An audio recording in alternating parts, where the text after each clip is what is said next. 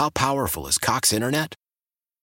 Powerful enough to let your band members in Vegas, Phoenix, and Rhode Island jam like you're all in the same garage.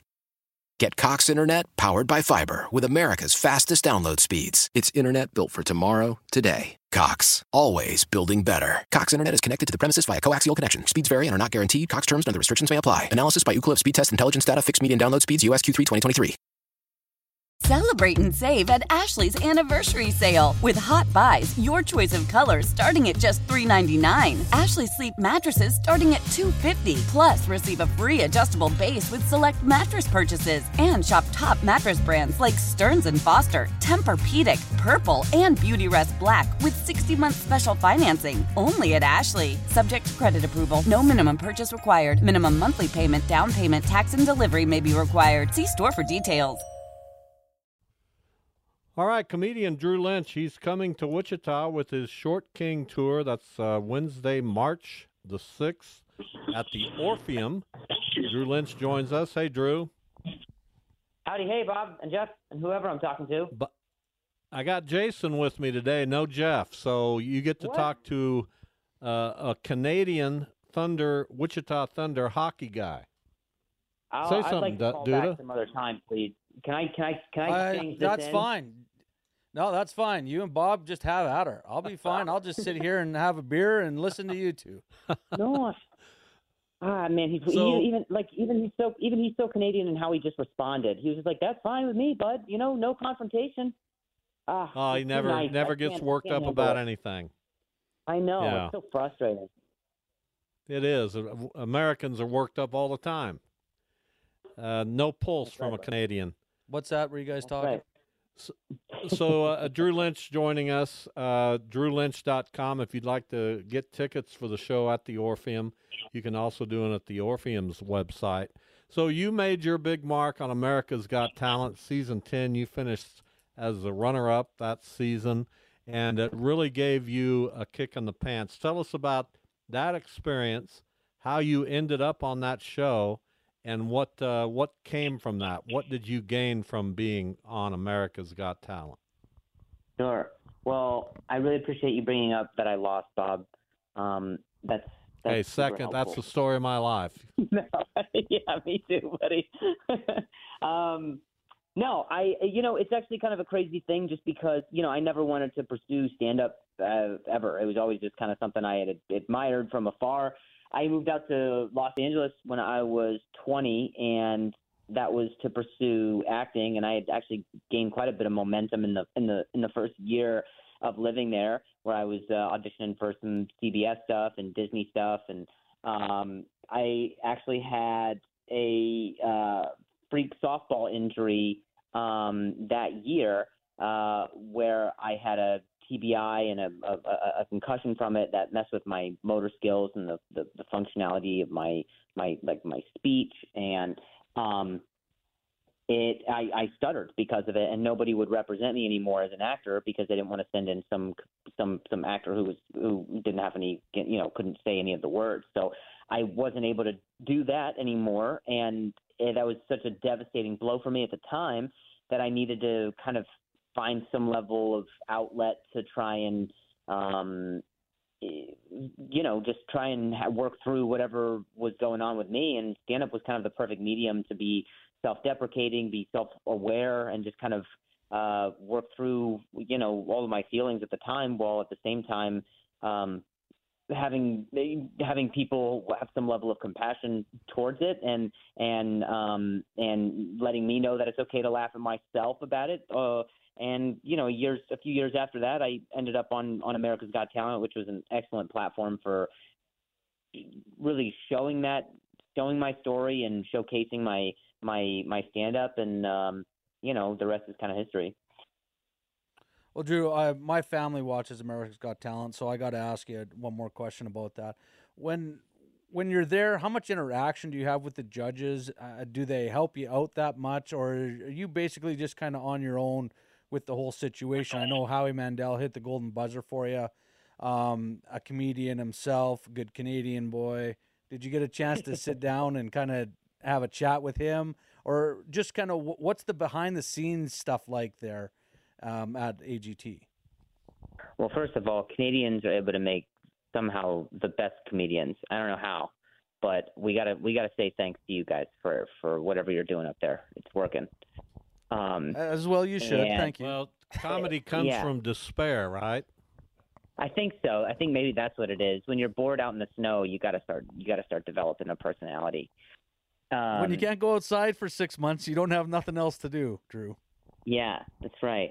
Um, but you know what? To answer your question, it, they're they're not really as hands on. I would say as maybe like a show like uh, I don't know, like maybe with your for your coach, like the the Voice. I don't really know how that show works or whatever, but I'll say that um, they are at least a, around during the competition. And Howie was so um, he's still involved quite a bit in my life and in my career, and he's been someone who has just been a huge advocate for me ever ever since the the very first audition and um it it really kind of is that you're you're developing a lot with the producers of the show and they run such a tight ship and they're they're they know the the formula for success and they know they want to set you up for success so they want to make sure everybody's eh, as best prepared as they can be before they audition or showcase again and um, but the and the judges are, are are are present, but for the most part, they need to kind of remain an impar- an impartial party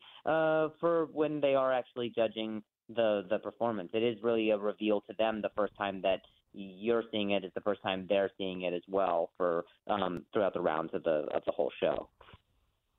Drew Lynch is our guest. He'll be at the Orpheum on March 6th. That's a Wednesday. You can uh, go down and hear Drew and his stand up. Uh, so you mentioned, and I really admire your story because it sounds like you really had your heart set on becoming an actor, and that you mentioned you were making really good inroads on making that happen.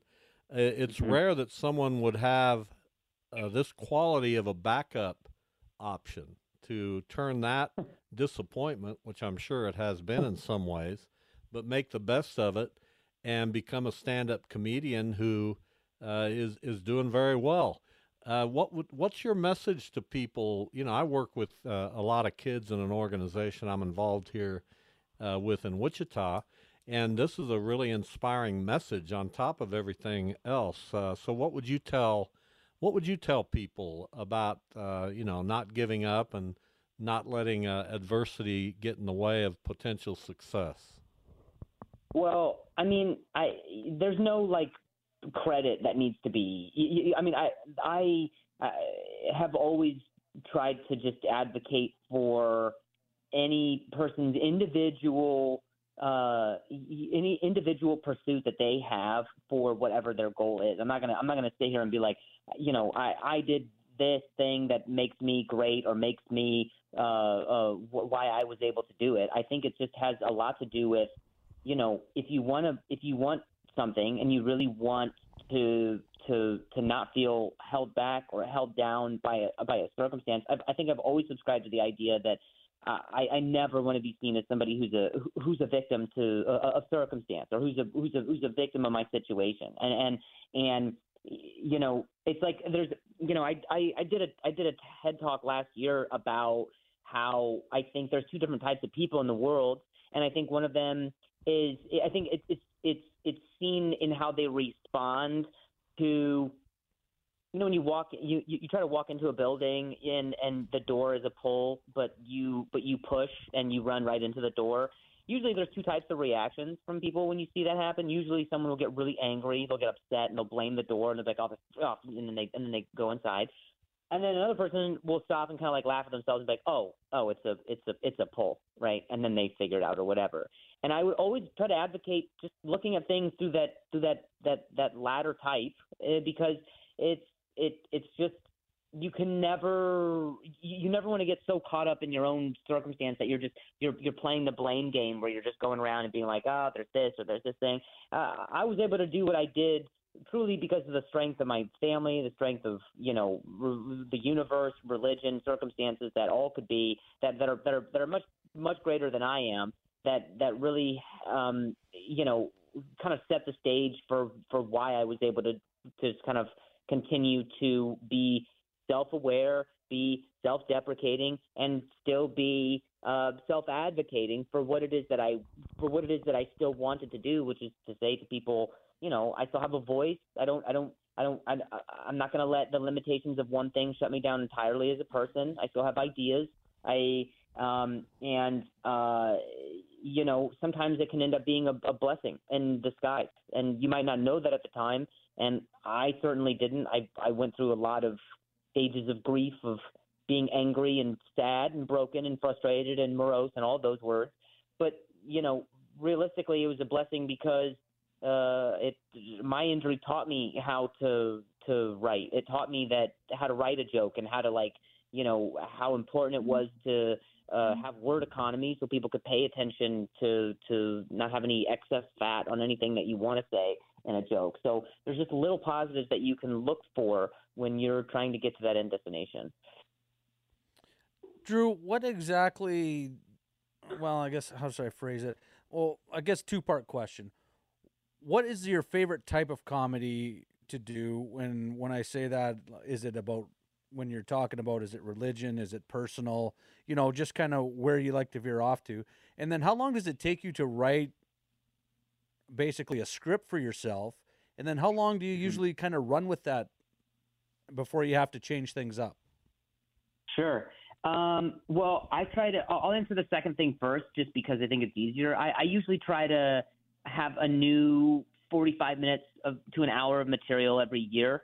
Um, every year to a year and a half. I know some of the greats like you know uh, Carlin and Louis and Chris Rock and these guys like they they ended up you know kind of pushing themselves to have about a, a new hour, new 45 minutes to an hour um, every year, and uh, I kind of try to hold myself to the same um, standard. That way, I can come back to a lot of these markets, like in Wichita, and have uh, have people see something completely different. And then to answer your first thing, uh, I mean the the I I I always found, have found that the comedy that resonates the most with other people is the comedy that's the most sincere with me at that time. And so when I first started out doing stand up, I was talking a lot about my stutter. I was talking a lot about my injury. And because that was what was honest for me at that time and sincere with what I was going through. You know, as I've gotten older, I've, I've, I've, I've kind of um, transitioned away from those types of things to maybe larger ideas of like, you know, like during during the pandemic, there was a lot of things going on, a lot of things like socially, politically, whatever. And I'm not usually somebody that gets you know too in the weeds on that type of thing, but I did feel like it was it, it warranted commentary. So that was when I kind of weighed in on that because that's what was honest at that time. And now, you know, I've been I've been married for a year. I love my wife and my uh, dynamic, and I love our our friendship. We have loads of frustration, but it's never real. It's never real like like actual uh, with, with arguments of, of malice or anything like that. It's all just silly, kind of you know frustrated type of things, and um, that's what's honest. And I think that the people who end up coming to see my show always know that uh, it's an ever evolving thing, and the show that I the show that I do is always interactive as far as like I want every single performance to feel individual to that audience. I want them to leave being like, there's no way anything that happened tonight in terms of him addressing stuff in the crowd or the town he's in or wherever could be recreated in in, in, in any way because that's what's important to um, keep growing and trying to keep it, it expanding on whatever you're delivering during a show. All right, excellent stuff. The Short King Tour, Drew Lynch, coming to Wichita Wednesday, March 6th at the Orpheum downtown. It's been our pleasure. You have a great story to tell. Uh, we didn't really get into the comedy of all this, but uh, I'll ask you this: When did you first know you were funny? Um, I haven't made anybody laugh in my whole life, Bob. So I'm hoping that March 6th. I can't even. That's going to be I, it. I, it might it might be the day, dude. I I I don't know, man. I might wear a tux. I I, I can't even tell you how excited I am to see if it happens. well, there you made me laugh, so you're now funny. Thank you, thank you, Drew. Thank you, and thank you for blessing me. I appreciate that. You guys have enjoy, uh, enjoy the rest of your day. How powerful is Cox Internet? Powerful enough to let your band members in Vegas, Phoenix, and Rhode Island. Jam like you're all in the same garage. Get Cox Internet powered by fiber with America's fastest download speeds. It's internet built for tomorrow, today. Cox, always building better. Cox Internet is connected to the premises via coaxial connection. Speeds vary and are not guaranteed. Cox terms and other restrictions may apply. Analysis by Ookla Speed Test Intelligence Data. Fixed median download speeds. USQ3 2023. Celebrate and save at Ashley's anniversary sale with hot buys, your choice of colors starting at just $3.99. Ashley Sleep mattresses starting at $2.50. Plus, receive a free adjustable base with select mattress purchases and shop top mattress brands like Stearns and Foster, Tempur-Pedic, Purple, and Beautyrest Black with 60-month special financing only at Ashley. Subject to credit approval. No minimum purchase required. Minimum monthly payment, down payment, tax, and delivery may be required. See store for details. We all agree that reducing carbon emissions is a good thing. And once again, Toyota is leading the way. We hear a lot about fully electric vehicles, and Toyota has them, with more coming in. But we also know a BEV is not for everyone, whether it's because of cost, range, or concern about finding a charging station when you need it. Plus, the raw materials used to manufacture batteries are limited. Enter Beyond Zero, Toyota's vision for a carbon neutral future in vehicles and in manufacturing plants too in the years ahead. The materials used to make just one long range battery for an EV could be used to make batteries for six plug in hybrids or 90 gas electric hybrids. That's why Toyota's position today is electrified, diversified, empowering you to choose how to reduce your own carbon footprint with the vehicle that's right for you a hybrid, plug in hybrid, or battery EV. So shop, learn more, and get details at toyota.com slash beyond zero. Toyota, let's go places.